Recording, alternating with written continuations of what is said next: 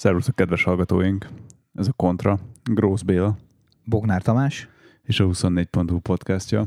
Mai adásunkban is a szépen szóval magazin műsorunk, a magazin epizódunkkal várunk titeket, amiben megint adunk egy helyzetképet az iparról, meg érdekesebb hírekről, amik a kerékpár körül történtek, de hát, hogy mondjam, talán a legérdekesebb és a legizgalmasabb pont így a felvétel előtti napokban történt. Tomi? Ugyanis megjelent egy hír, hogy komolyan dolgozik a kormány, és igazából Máriusznak a csapata azon, hogy 2022-ben mégiscsak Magyarországról induljon a Giro d'Italiának a rajtja, és az első két szakasz is Magyarországon legyen. Ez egyébként engem ilyen tökre meglepett, mert elvileg úgy voltunk vele, hogy mindent tudunk az ilyen hátsó hírforrásokból már előre, és ez meg, ez meg abszolút eddig így nem volt publikus, tehát vagy jól titokban tartották, vagy nagyon utolsó pillanatban történt meg az egész dolog. Viszont azóta azt mondhatják a hírek, hogy egész előre haladott állapotban vannak a tárgyalások, tehát nem csak annyi, hogy most így bedobtak egy ilyen, egy ilyen clickbait hírt, hogy legyen még egy kis zsíró hullám, aztán, aztán majd nem lesz belőle semmi. Én tökre drukkolok, hogy legyen. Ezen jutott információkból az sejlett, hogy ez a Giro, ami 2020-ban elvi, amit elvitt a Covid, az úgy is marad, és már akkor halad szépen tovább a karaván, és jönnek a következő városok, ahonnan majd rajtolni fog a nagy három hetes. De hát tisztában vagyunk azzal is, hogy Walter Attinak a varázslatos rózsaszín tündöklése hozzájátszott ahhoz, hogy szerintem kapott egy nagy pust ez a rajtnak a elindítása. Hát az biztos, tehát eleve az meglepet, hogy reggeli műsorban, az egyik leghallgatottabb reggeli rádiós műsorban a Walter Atti volt vendég, mint kerékpáros, tehát már ezen már felkaptam a fejem, hogy mondom, várjunk már, várjunk már, tehát tényleg olyan emberekhez jutott el most a kerékpársport, meg Attinak a sikere, meg az, hogy Dina Marci végigment a zsirón, hogy egyáltalán volt két magyar részevő a zsirón, hogy ez biztos, hogy tök más, tök más szintre emelte azt, hogy itthon kell ebbe az irányba elmozdulni. Hát és az sem kizárt, hogy egyébként, ahogy te mondtad, el volt már temetve ez a rajt, de lehet, hogy épp ezáltal jött megint elő, és ilyen last minute próbálták meg akkor elintézni, és ezáltal valószínűleg azért a lobby erőnk is megnövekedett, mert hogy mondjam, egy Dél-Koreához hasonlító kerékpáros nemzetből hirtelen előrébb ugrottunk azért egy prominensebb pozícióba. Igen, nekem, mikor meghallottam ezt a hírt, megolvastam, hogy először az jutott eszembe, amikor, tudod, mikor még így iskolásak voltunk, és így szálltunk föl a buszra, és ugye a, a, a, a mamáknak a legfontosabb ugye nagyon korán reggel menni a piacra, és amikor te így szépen félkumásan mászol föl a buszra, akkor ez a bocsi, bocsi, engedj előre, engedj előre, körülbelül ez lehetett most így a, így a zsirónál is, hogy, hogy nem is tudom, hogy kik lettek volna a következő, következő nagy rajtok helyszínei, de ez a jöttünk és vállal előre, odafúrtuk magunkat, hogy bocsi, bocsi, de most akkor így, így erre így bejelentkeznénk egy pár utcai fiúkat idézek, egy stand. De nagyon helyes, tehát ezt így kell csinálni, ha van rá lehetőség, meg pénz, meg, meg minden, akkor meg kell fogni, aztán annyi. Hát meg tovább viszi azt a momentumot, ami elindult itt most májusban, és reméljük, hogy ezáltal fenn lesz tartva ennek a lendülete, hogy ténylegesen a kerékpárnak az elfogadottsága, népszerűsége az országon belül fejlődjön és ez azért még nagyon, nagyon kellene, mert azért az országúton még pont, pont a Walter Atti is elmondta az interjúban, hogy, hogy nagyon örül a kerékpársport, hogy ekkora, ekkora szinteret kapott, de hogy azért még így az utakon itthon nem érzi azt a nagy zsírólázat, hogy így a bicikliseknek javult volna a viszonya az autósokkal. Hát ez nagyon hosszú folyamat, hogyha nagyon szépen szeretnénk fogalmazni. Ebben nyilván mindenkinek el kell látni a saját szerepét, Attinak a sajátját, nekünk a sajátunkat, a kormánynak a sajátját, a versenyrendezőknek a megint a sajátjukat, de hogy mondjam, látszik most egy közös értek, amiért elindult itt a munka mondjuk azért se Eizit, se a, se a Szilasilacit nem irigylem, hogy gyakorlatilag épp, hogy kifújták a, a levegőt így az itthoni Tour de Hongri után, és most gyakorlatilag, hát ahhoz, hogy jövőre zsíró rajt legyen, szerintem így, így holnap reggeltől el kell kezdeni dolgozni rajta, vagy inkább tegnap reggeltől. Nem lehet egy egyszerű történet. Tehát tudjuk, hogy őket ez motiválja. És azt is tudjuk, hogy nem gyakori, amikor a sors ad neked még egy esélyt. Most még egyszer kaptunk arra, hogy ez Magyarország megmutassa azt az arcát a világkerékpár rajongóinak, amit 2020-ban akartunk mutatni. Nem tudok erre más mondani, mint hogy fasza és hajra. De hát van nekünk is egy, egy újabb hírünk, ami, ami ugyan meg volt rendezve tavaly is, de idén is megrendezzük. Tavaly ugye a Covid okozta a sportrendezvényekbe, hát vagy nélküle lévő űr helyére találtuk ki a Contra Challenge-et, vagy Contra Awardot, mindig elrontjuk egyébként, tehát ez a brandingből csillagos ötös srácok. Nekem valahogy Contra Award van meg. Igen, Contra Award, Contra Challenge, Contra Bracket Challenge, minden néven futunk, igazából Igen. mindegyik ránk tudtak találni. A lényeg a lényeg az, hogy azt találtuk ki, hogy négy különböző kategóriában, országút, mountain bike, e-bike és gravel, kiválogatunk 16-16-16-16 bringát, azaz 64 bicót, jó sok márkától, igazából teljesen függetlenül azok, amik szerintünk abból az évben érdekesek, és megmérettetik egymás ellen magukat ezek a bicók. Aztán a jó sok szavazat után, ami tavaly írd mond 13 ezer volt, ami ugye tavaly, ezentem meg is repült elég erősen, Tomi. Igen, igen, tehát nem gondoltam, hogy ennyi embert meg fog mozgatni, de aztán valahogy, valahol rájöttem, hogy azért ez egy ilyen, mondjuk úgy, hogy szimpátia szavazás is, tehát nyilván aki egy adott márkának a rajongója, az még akkor is inkább szavaz arra a biciklire, ha mondjuk az az adott modell nem jön be neki, de azt a márkát azt szereti. Tehát ez valahol egy, szerintem egy ilyen fanklubok közötti csata is volt. Hát igen, az látszik, hogy melyik brand erősebb Magyarországon, és ezáltal ugye kikerült előre. Nyilván ebben mindenkinek meg volt megint csak háttérmunkája. Nekünk meg tök érdekes volt azt látni, hogy egy-egy hogy mondjam, általunk erősnek tekintett bicó mennyire lemaradt, és első körből ki se került.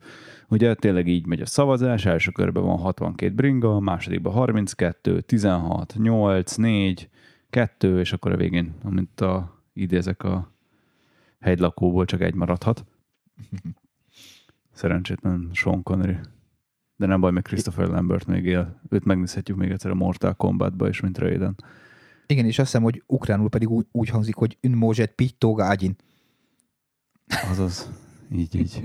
De javítsatok ki, ha nem, de én, én ezt tudom. Ugyanezen a vonalon robota modulovadva Robozsaru 2. Ugye ma péntek van, a következő napokban elkezdjük posztolni majd a résztvevőket kategóriánként, és jövő hét közepétől nekiugrunk akkor a szavazásnak, amire majd Facebookon és Instagramon tudtok, illetve tudjátok leadni a szavazatokat. Ami fontos az az, hogy nem babra megy a játék, ugyanis azt mondtuk, hogy aki eltalálja, és nagyon fontos, az összes párosítást helyesen eltalálja, és a végső győztes, tehát ugye hú, hú, tehát hogy első körben mind a 64-et, utána a 32 16-ot, 8-at, 4-et, 2-t, egyet, ezt mind eltalálod, akkor mi a 100 ezer forinttal honoráljuk. Ehhez mit kell tenned? Publikálni fogjuk majd a challenge-nek a linkjét, és ezen látni fogsz egy szép nagy táblát, ahol miből pont ezeket a négy kategóriának a részvevőit láthatod, és szépen végig kattingatod, hogy mikor ki jut tovább. Nem kell nyilván szavazatot írni hozzá, hogy hányat kap, csak az, hogy kimegy tovább, elküldöd, ráírod a kis nevedet, mikor küldöd el, és beküldöd a kontrapodcast.gmail.com címünkre, mindegyiket lenyugtázzuk, hogy megkaptuk, köszi szépen, visszajelzünk neked, és amikor elindul a szavazás, onnantól zárul a dolog, és aki, be, aki beadta a tétjét, az, az játszik, és ők lesznek azok, akik, hogyha tényleg helyesen szavaztak, akkor száz ropit nekik osztjuk szét. Illetve hát, hogy mondjam, merek egy olyat vállalni, hogy ha lesz több nyertesünk, akkor többször osztunk szét százat. Egyelőre egynek is örülnénk a tavalyi alapján, mert mi sem jutottunk a közelébe sem a megoldásoknak. Na, csúnyán elvereztünk mindketten első körbe. Igen, de nagyon fontos, hogy tehát az elejétől szavaznod kell, tehát hiába csatlakozol be három hét múlva, az már késő. Igen, Tomit a három hetet mondja, és azért reális, ugye, mert akarunk időt adni, főleg 64 bringánál, amiről szavazhatsz, ott nem egy nap alatt akarjuk lezárni, hanem az első körre szerintem lesz egy öt nap, akkor összesítjük szépen, megcsináljuk utána a következő körnek a párosításait, tehát olyan indulást olyan 8-9 nappal később jön a második kör, és így szépen megyegetünk tovább. A végén nyilván már gyorsulni fog, mindig le fogjuk írni, hogy mikor lesz a következő kör, de a Facebookon és az Instagramunkon, hogyha eddig nem követtetek, akkor szépen kövessetek be és ott fogjátok látni, hogy mikor jönnek meg ezek a kis szavazások. Sőt, Facebookon érdemes esetleg azt is bekattintani, hogy, hogy a hírfolyamba elsőként jelenjen meg, hogy esetleg nem maradjál le egy-egy párosításról, mert ugye ezek folyamatosan mennek ki, tehát nem egyszerre fogjuk kirakni őket összesen, hanem mindegyik külön posztban. Ott figyelni kell. Úgyhogy nagy siker volt tavaly is, nagyon-nagyon pozitív visszajelzéseket kaptunk, és hogy mondjam, nem nagyon volt ilyen Magyarországon tavaly sem, idén sem lett a milyenként kívül, úgyhogy hát gyerekek tippelésre fel, és akkor mi várjuk a helyes íveket, hogy aztán utána osztogathassuk a Dellát. Az érdeklődésre való tekintettel a legtöbb Decathlon áruházban nyáron is elérhető marad használt kerékpár adásvétel projektünk a Rekatlon. Add el a régit, és vásárolja a legjobb áron újat a fenntarthatóság jegyében. További tájékoztatásért érdeklődjetek az áruházakban, vagy a rekatlon.decathlon.hu weboldalon. De hogy egy picit kellemetlenebb vizekre vezzünk, Tomi, te beírtál így a mai témakörünk közé valami igazán a social media menedzsereknek a égkövét? Hát igen, ugye egyrészt szomorú a hír, másrészt én szénné röhögtem magam rajta, amikor megláttam. Ugye ez egy Toyota hirdetés, és ha jól tudom, egy amerikai Toyota hirdetés, mert hogy a Forerunner modellt azt igazából Amerikában szeretik nagyon a vevők, kapható Európában is, de az USA-ban kedvelt, és kiraktak egy olyan posztot, majd beírjuk a show notes-ba, belinkeljük, ezt soha nem szoktuk megtenni, hogy látható volt rajta a terepjáró, így terepen, meg egy bringás, hogy nekünk ez a kedvenc elfoglaltságunk, és mi a tiéd, és mindeddig nem is lenne rossz, hiszen egy négykerék meghajtású batár nagy terepjáró, meg egy mont is az ugye, tehát még el is találhatná a célcsoportot. Az egyetlen gond az volt, hogyha valaki kicsit is ért a kerékpározáshoz, akkor rögtön rájött, hogy egy ilyen Tesco gazdaságos ösztelós bicikli van a képen, V-fékekkel, rajta a csávó egy ilyen full DH versenymezben, full face sisak minden, valami katonai gyakorló bakancsban, tehát, hogy így, így egyszerűen így kiégett a retinát, hogy, hogy tehát úgy gondolom, hogy azért, amikor az Instagramra kimegy egy ilyen Toyota hirdetés, azért azt nem egy, nem egy junior valaki hagyja jóvá, hanem tehát az több emberen végigmegy, van kreatív, van fotózás, stb. stb. Tehát, hogy sok ember rámondta erre, hogy ez az, ez így király lesz. És egy se volt olyan, aki látott volna már biciklist. Tehát, hogy tehát egyszerűen többenetes volt a történet. Több ilyen elég mókás komment volt a poszt alatt, amikor, amikor a sisakot többe kerül, mint a bringel. Vagy amikor veszel egy drága autót, és akkor már csak 100 dollárod marad a bringádra. Igen, és tényleg az látszott, hogy tehát mondjuk a, izé, a komplet DH mez meg a sisak szemüveg, az tényleg az a kategória volt, mondjuk úgy, most így látatlan, hogy nyilván ekkora méretben nem látni, hogy az egy AliExpress-es sisak vagy egy eredeti, de hogy az úgy, az úgy reálisnak tűnt, de a, a, a véfékes ösztelós teszkós bringa, meg a, meg a katonai gyakorló, az, az itt teljesen kiló, kilógott a lóláb. Na, erős, tehát hogy azon gondolkozok, hogy full, fulli bringából már mikor kapsz egyébként véfékeset, de nekik sikerült összehozni ezt a...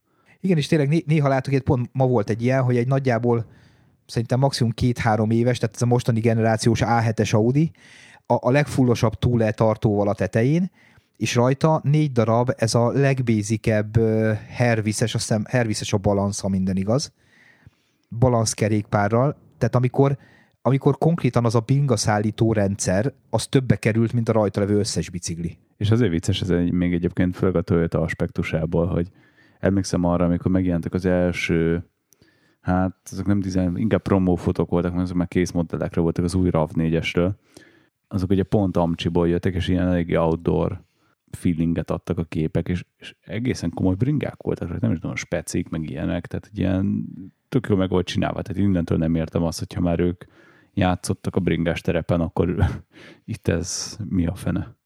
Szerintem ez körülbelül olyan lehetett, hogy figyeljetek, lenne itt ez a kreatív fotózás, nagyjából akkor ez anyagilag egy ilyen százezer dollárba kerülne. Figyelj, figyelj, nekem van egy haverom, aki ezt meg tudja csinálni a feléből. Oké, okay, hajrá. Jó, mondjuk, hogyha ismered a toyota akkor náluk ugye nem ez a szemlélet, hanem az, hogy hú, eh, hogy mondjam finom, tehát a mostani Toyotákban is látsz még olyan tempomat kart, mint az én 18 évvel ezelőtti korollámban. Tehát, hogy ők azt egyszer legyártották, az egyszer tökéletességre lett annak a gyártása víve, atomgazdaságos, 9 milliárdot megcsináltak akkor belőle, Na, maradt még, akkor rakjuk be ezt is, mert ez így, így jó. Hát igen, ez valószínűleg inkább gazdaságos lett, mint hiteles, tehát egyébként meg mondjuk tök kíváncsi lennék egy ilyen közvéleménykutatásra, lehet, hogy amúgy a Forerunner célközönségének a 0,1%-a szúrta ki ezt, amit mi. És egyébként nekik átjött az outdoor élmény, meg a bringa. Mondjuk, hogyha Amcsi modellről beszélünk, akkor lehet, hogy a focis anyuka célcsoportnak lehet, hogy pont nem fog ez feltűnni. Igen, igen. Tehát lehet, hogy most csak így a bringás világ akad ki ezen a, ezen a poszton, és igazából a, a célközönség ebből semmit nem érzékelt. Hát igen, de inkább aranyos volt ez a poszt, majdnem azt mondom. Tehát, hogy ez a leülni egyes. De ennél volt sokkal izgalmasabb hír is azért a múlt héten, illetve utóbbi hetekben, még hozzá doppergés.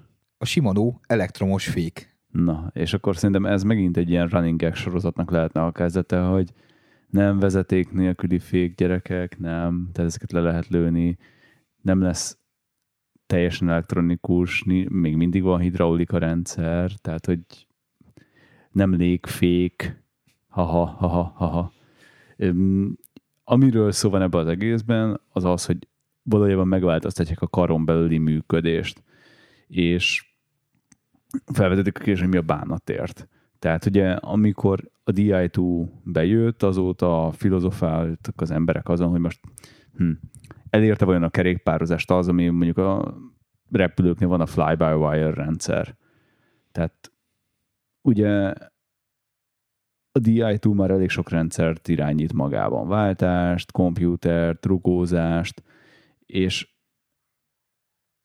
most, hogyha elolvassuk ennek a szabadalmát ennek a fékrendszernek, akkor azt írja, hogy nem ez fékez, hanem egy meglévő fékrendszert képes működtetni. Igen, tehát kvázi az olajjal töltött munkahengert működteted elektromosan, így leegyszerűsítve. Igen, tehát nem, új, nem találták fel újra a fékeket, megmaradnak azért a hidrostatika törvényeinél. És igazából annyi történik, hogy van egy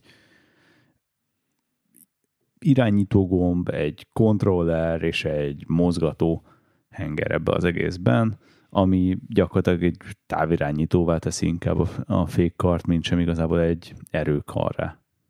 Igen, így, így mint elektromos emberke, jó magam, én, én igazából az, arra vagyok kíváncsi, hogy tehát én abszolút nem félek ettől a technológiától, millió helyen működik már hasonló. Én inkább arra leszek kíváncsi, hogy hogy oldják meg a, egyrészt a fékezési érzésnek a, tehát a fékezés érzetét a fékkaron, mert ugye kétféle módon tudod megcsinálni, vagy valami nyomás érzékelővel, hogy ugye mennyire húzod erőből a fékkart, vagy pedig egy kvázi egy potméterrel, ahol valamit, valami kvázi ellenállás szabályzol. De mind a kettőnek az a baja, hogy, hogy ugye tehát simán olyan, mintha beesne a fékkar ellenállás nélkül, ami ugye nem jó, mert egy bringán érezned kell azt, hogy mekkora erővel húzod a fékkart. Oké, ugye a Shimano már nagyon régóta gyárt SLR fékkarokat, ugye ez a servo system, ami tehát, hogy kevesebbet húzol a fékkaron mind erőben, mint útban, ahhoz képest, mint amennyit a fékbetétek mozognak. De, de nagyon kíváncsi leszek, hogy ezt, hogy ezt hogy oldják meg. Illetve hát még azért az is kérdés, hogy mondtad, hogy van már repülőknél, autóknál ugye ez a drive-by-wire, meg fly-by-wire, de mindegyik mögött van ugye egy redundáns mechanikai összeköttetés, ha kiesik az elektromos rendszer, akkor ugye a mechanikusnak el kell tudnia látni a feladatát. Na most ez, ez, hogy ezt beleraknák, akkor ugye nem érnének semmit a fékváltókarnál, mert pont azt szeretnék elérni, hogy ugye a designereknek a, a fékkar formájában nagyobb szabadságuk legyen, hogy ne kelljen, az emlékszel az első szériás SRAM hidrós rendszerre, tehát gyakorlatilag egy emeletes házat tettek a fékváltókar tetejére. Ugye nyilván az elsődleges kérdés, hogy mi a bánatért jó ez, tehát hogy erre nyilván nem kapunk semmilyen választ, de hogy mondtad, hogy a fékkar kialakításnak a szabadsága az egy eléggé fontos szempont, és most ha csak belegondolunk egyébként mondjuk egy kisegítő fékkarnak az elhelyezése, vagy egyébként jobb ergonómia, vagy esetleg mondjuk, hogyha valaki fogyatékkal él, akkor neki egyébként jobban hozzáférhető legyen egy fékkar. De igen, tehát az egyik nagy probléma a tárcsafékekkel ugye legtöbb esetben az a minimális férőhely a tárcsa és a fékpofa között, és hogyha ezzel meg tudják azt oldani, hogy valahogyan nem lineárisan mozog maga a nyomáspont, és nem úgy mennek be a fékpofák, akkor ugye sokkal nagyobb hízagot tudsz hagyni a tárcsa meg a fékpofa között, és akkor ez gyakorlatilag megoldódik. De igen, ez egy nagyon érdekes kérdés, Tomi, amit te mondasz, hogy mi lesz a fékérzéssel. Tehát, hogy hol, hol lesz a nyomáspontom, honnan érzem ezt az egészet. Bár mondjuk érdekes, mert ugye beszéltünk már arról egyszer, hogy a Magura kihozott egy olyan, olyan hidraulikus fékrendszert, ahol effektív a munkahenger a kormányba van beépítve, és, és igazából ott is tökre megmaradt a fékérzés, pedig magával a fékkarral nem direktben mozgatod a fő munkahengernek ugye a dugattyú rúdját. Tehát, hogy szerintem a Shimano nem fog kihozni úgy egy ilyen cuccot, hogy ugye, olvastam valamelyik cikkben, hogy talán a következő durészben debütálhat, biztos, hogy nem fog, mert a következő durész rég széria érett és gyakorlatilag gyártáson van, tehát, tehát abban már nem fog debütálni, ez biztos. Hát, hogyha erőset kéne fogadni, akkor a túron már abba fognak menni, és akkor fogják leleplezni. Így is késésbe vannak. De igen, és ez a biztonsági szempont egyébként, hogy mi történik, hogyha behal, ugye, hogyha van egy elem, és tudod, tudod azért elég durva belegondolni, hogy csinálsz egy rendszert, meg egy védőrendszert az egészbe, és úgy, hogy a bringában egyébként a súly ez egy tök fontos szempont. Ez azért nehéz egyen lesz, lesz ezt megoldani, mert ugye mindkét oldalról szar. Tehát, hogy azt mondod, hogy lehal az elem, és akkor nincsen féked, az szar. De hogyha azt mondod, hogy amíg az elem él, addig enged el a fék, és hogyha behal elem, akkor behúznak a fékek, akkor ez meg ugyanolyan veszélyes egyébként. Igen, de hát egyrészt szerintem ezt meg fogják oldani majd ügyesen. Másrészt emlékszem, amikor bejött az első wireless DI2, meg eleve a DI2, hogy ahhoz majd, amikor az emelkedőn az edzőkörömön majd megáll a rendszer, meg mi lesz, mi lesz, semmi nem lesz, elmennek 2000 kilométert egy töltéssel ezek a cuccok. Tehát, hogy jó, nyilván pont én voltam az egyébként, akinek merült le DI2 Cyclocross versenyen, de ezt most inkább hagyjuk. Minden értelmes ember bőven feltöltötte akkor a, a, cuccot. Tehát, hogy most ha ezer kilométerenként feltöltöd, és még egy átlagember mikor megy ezer kilométert, tehát én ezt abszolút nem tartom, nem tartom veszélyes dolognak, hogy lemerülne. Én nekem az a bajom, hogy tehát én azt sokkal jobban el tudtam volna képzelni, hogy a fékkartól egészen a lenti munkahengerig elektromos minden, és csak a lenti munkahengernél van olaj, mert ezzel meg lehet takarítani egy csomó súlyt, egy csomó tervezési problémát. Gondold el, amikor csak egy vékony vezetéknek kell most ebbe az integrációba helyet hagyni, és igazából a levegősödés, tehát mindennek egyszerűbb dolga lenne lent. Mondjuk talán annyit nehezebb kivitelezni, ugye, hogy kevesebb mennyiségű olaj melegszik, szerintem a mérnökök végig gondolták ezt, hogy mi lenne, hogyha így vagy úgy vagy amúgy.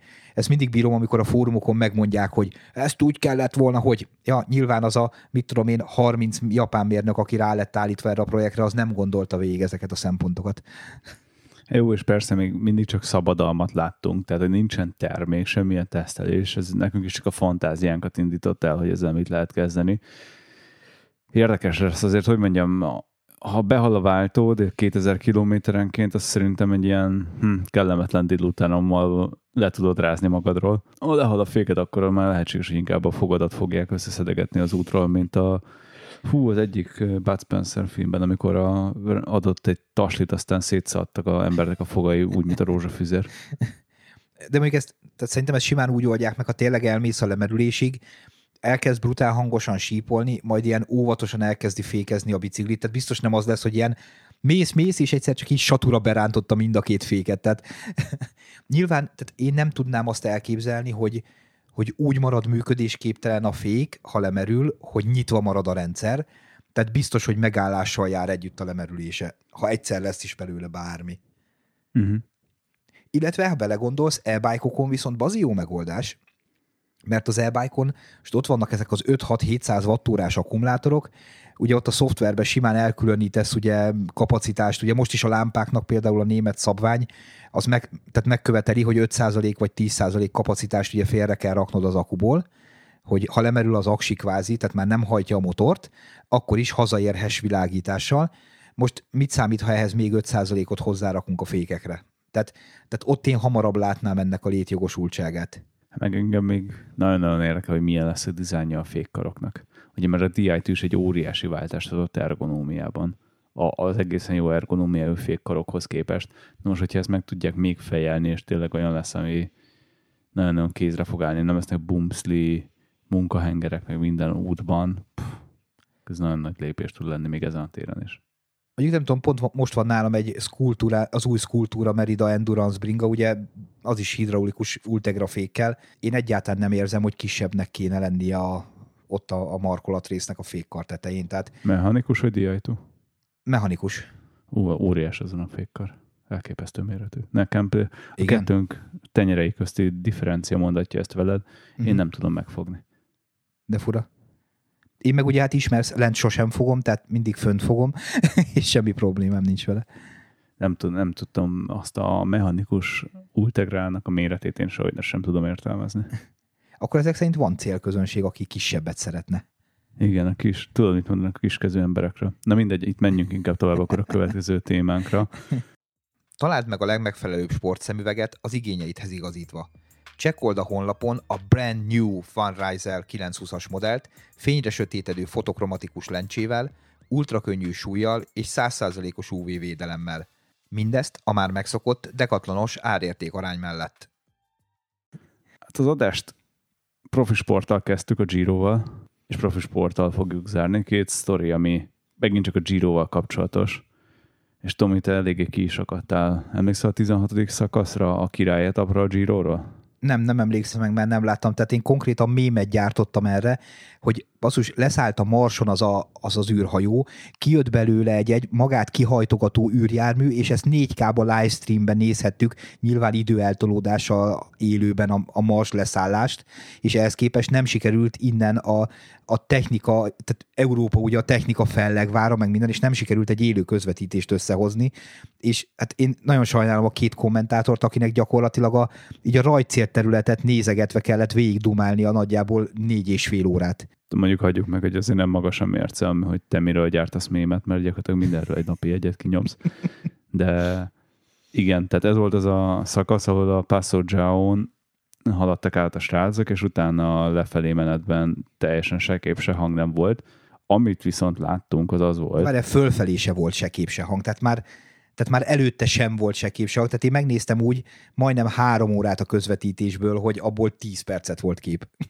A, amitől viszont láttunk, akkor én mégiscsak folytatom, hogy két szurkoló, hát most hogy olyan szurkoló vagy fanatikus, inkább a fanatikusnál maradjunk, Egan Bernát elkezdte üldözni futva láncfűrésszel. E, ezen csak azok lepődtek meg, akik még így nem jártak DH versenyen.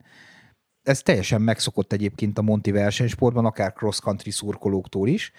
Ugye itt a, a motoros fűrészt azt úgy kell elképzelni, tehát egyrészt nem elektromos, mert annak nem sok értelme lenne, Másrészt ugye le van véve a lánc róla, sőt a legtöbben leveszik a láncvezető lapot is. Itt sokakat szerintem azt tévesztett meg, hogy a láncvezető lap rajta volt, tehát egyszerűen magával a kétütemű berregésével, meg felpörgetésével motiválják a, a versenyzőt. Mondjuk annyi lehet a különbség, hogy mondjuk a, a Greg Minárt ez nem zavarja össze, viszont a Bernál lehet, hogy meglepődött rajta.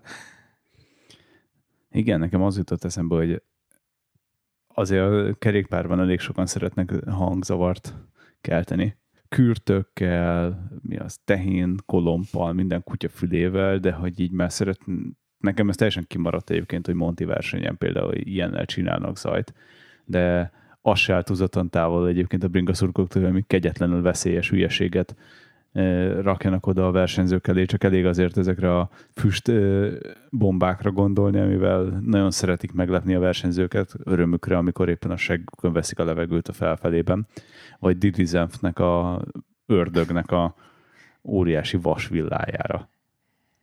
Igen, itt, itt igazából ami később eszembe jutott így, hogy hogy ami nem mindegy, hogy szerintem ott azért a, a Bernál eléggé beszűkült állapotban volt ahhoz, hogy ezt az egészet így, így reálisan levegye, hogy mi történik, és simán, simán lehet beszaratni úgy embert, hogy tehát azért szurkolóktól láttunk már sok baromságot, főleg ugye Armstrong doppingos idejében, meg egyebek, tehát hogy simán lehet, hogy így átvillant az is a fején, hogy ez nem vicc. Amúgy pont, pont érdekes, hogy nekem is Armstrong jutott eszembe, hogy azért őt a végén a franciák rendesen utal, utálták. Tehát leköpték, Igen. vizelettet dobtak rá, tehát minden volt igazából, hogy mondjam, tehát hogy ezt így kívülről csak egy vákumban látod, akkor úgy elkap azért a hát, gépszi, hogy valami történik-e, vagy nem. Igen, meg a másik dolog az, hogy tehát igazából egy ilyen kétütemű motoros fűrész, ez büdös, mint az állat. Tehát, hogy nem, nem hinném, hogy a legjobb, legjobb egyébként bringa versenyre kivinni, főleg amikor mindenki azt hangsúlyozza, hogy már mennyire zöld a, az egész kerékpársport, mert már nem dobáljuk szét a kulacsot, meg már elektromos autóval megyünk a mezőny előtt, és akkor az emelkedő meg izé kétütemű motoros fűrészeket pörgetve áll a szurkoló. És akkor adok még az egésznek egy újabb színezetet, hogy miért volt pikáns egyébként pont Bernálnál ez az egész történet a láncfűrészekkel.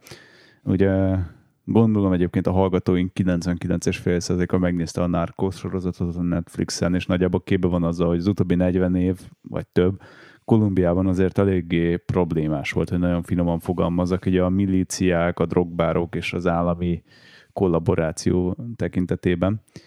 És 97-ben Mapiripánban, ne követettek meg, hogyha rosszul mondtam ki, a spanyolom elég gyenge. Egyedül a Fengo Mucho Trabajo tudom elég jól. Ez megmaradt egy 94-es Frost a reklámból, hogy nagyon sok dolgom van. De nem ilyen funky az egész történet. Az történt, hogy ott állami katonasság 30 embert lemészárolt láncfűrészekkel és úgy, hogy ilyen teljes eltusolás volt, és ez egy eléggé hát hírhet sztori, 40 év börtönöket osztottak ki egyébként a katonai vezetőségnek, tehát a láncfűrészes mészárlás az nem csak Texasban volt, hanem Kolumbiában, és úgyhogy innen, főleg, hogy Bernállal történt meg ez a sztori, és más versenyzők után nem futottak. Pont az a történet, hogy mondjuk mennyire volt komoly, vagy nem komoly, így hogy mondjam, az emberbe az inkább jobban megdobbant a szív. Ú, ez mondjuk elég durva, ezt nem is olvastam sehol eddig, de... Hát igen, Bernal azért városi gyerek Kolumbiában, Bogotai fővárosból. 450 kilométerre van mészárlás helyszínétől, de hogy így amikor így olvasgatod, hogy milyen kontextusok alakulnak ki, akkor ez azért egy eléggé kemény sztori volt. És simán lehet, hogy csak véletlenül összecseng, de, de azért durva. Nagy valószínűséggel teljesen véletlen, meg a két hülye gyerek sehogy nem gondolt volna erre, de hogy így, hogy mondjam, emberekbe az elindítja így a dolgokat, hogy hopp, egy ilyen volt Kolumbiában, itt is van, és akkor nyilván egy ilyen biztonsági kis szirén elindul a kis fejedben. Ők úton voltak Valdi szóléba, csak beugrottak egy kicsit a zsíróra. Az pontosan. De menjünk amúgy zárásképpen még egy kicsivel funkibb témára. Ugye Péter Szagának lejár a szerződése a Boránál. Ez most már elég régóta cikkezett történt, és ez nem is ez lenne a legérdekesebb, mert Szagán nyert most szakaszt a Giro, meg jól ment, de hogy nem a élete legjobb szezonjait tudja utóbbi kettőben maga mögött. De ugye amikor egy ekkora sztárátnak lejár a szerződése, többnyire azért sok millió euróról beszélünk. De most Szagánnál a fizetését nem csak egyedül a csapatok fizetik, ő annyira kötődik a Specialized brandhez, hogyha átmegy valahova, akkor a Specialized be is ugrik vele, be is ugrik a fizetésébe innen jött az első kapcsolat, hogy hát hova mehetne még specialized csapat, a Borából, hát a Quickstepbe. De hát Lefevre, a csapatnak a vezetője kijelentette pont a héten nagyon-nagyon kategorikusan, hogy így körbejártak a témát, és azt tudja biztosan mondani, hogy nem fog jönni a Quickstepbe. Mondjuk azért ő híresen egy nem nagy költő csávó egyébként. Igen, az öreg az eléggé rafkos, meg szereti, hogy mondjam, még mielőtt sztár lesz valaki leszerződtetni, hogy aztán nála jó sok eredmény legyen, és aztán drágán valahol egészen máshol menjen el, ahol aztán majd semmilyen eredmény nem lesz.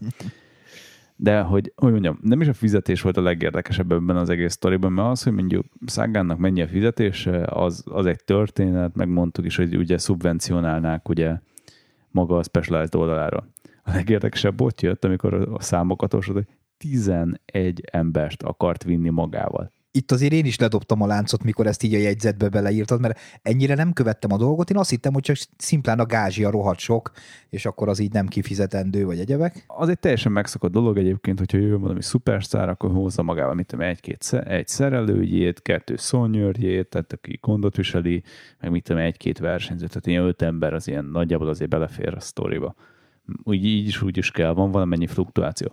De itt arra beszélünk, hogy a tesója, ugye a Juraj, jönne a Baska, Ósz, a Bodnár, két szonyőr, két szerelő, egy PR menedzser, és itt jött a legviccesebb, hospitality manager, szállásmenedzser.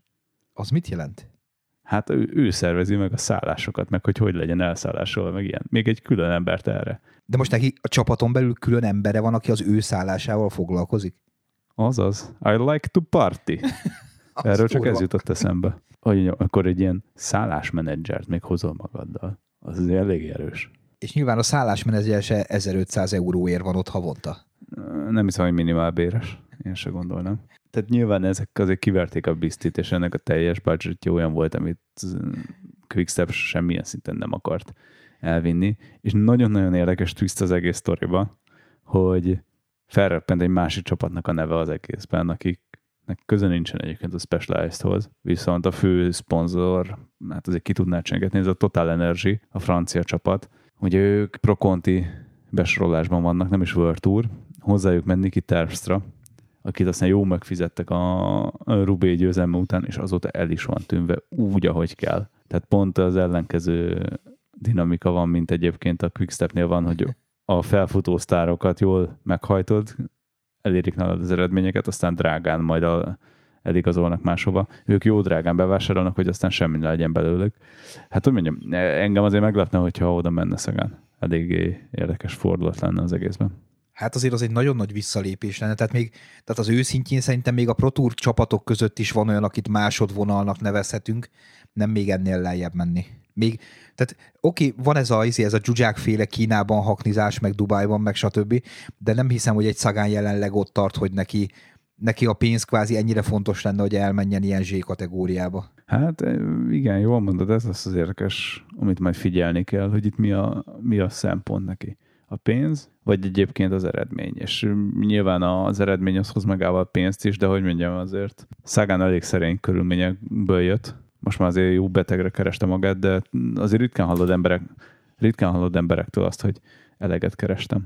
Hát igen, lehet, hogy látta a múltkori Insta posztját Krisztofnak, amikor így a szerény házikója előtt a Hammerrel, a Lambóval, meg a Teslával pózol. Jó, és itt jön bele az, hogy sportolóként én senkit nem tudok egyébként hibáztatni azért, hogyha a pénzt választja, mert van egy nagyon-nagyon szűk időablakod arra, hogy meg tud keresni egész életedre való pénzt, és hogyha most te éppen azt mondod, hogy aláírsz egy szerződést, és azt tudti, és ez mondjuk fog 5-6 millió eurót fizetni évente, akkor inkább abba az irányba mész el, mint valahova leigazolni háromért, és az egy olyan Isten se tudja, mi történik. Tehát az már mínusz három.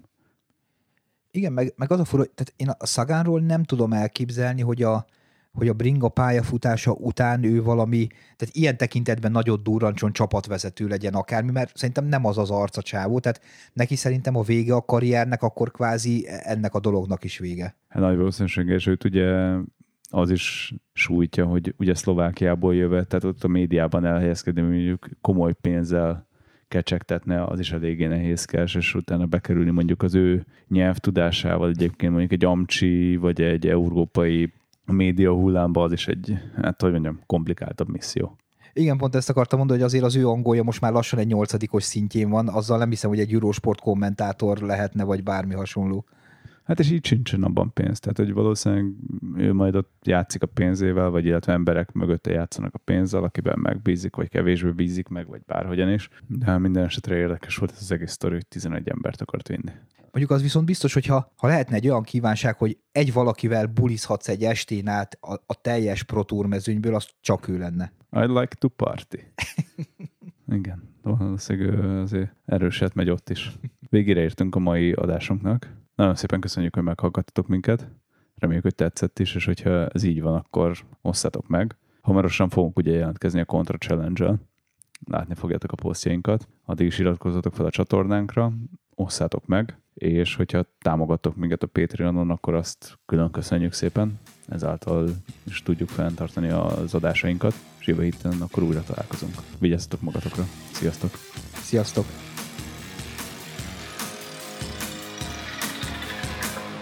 Contra.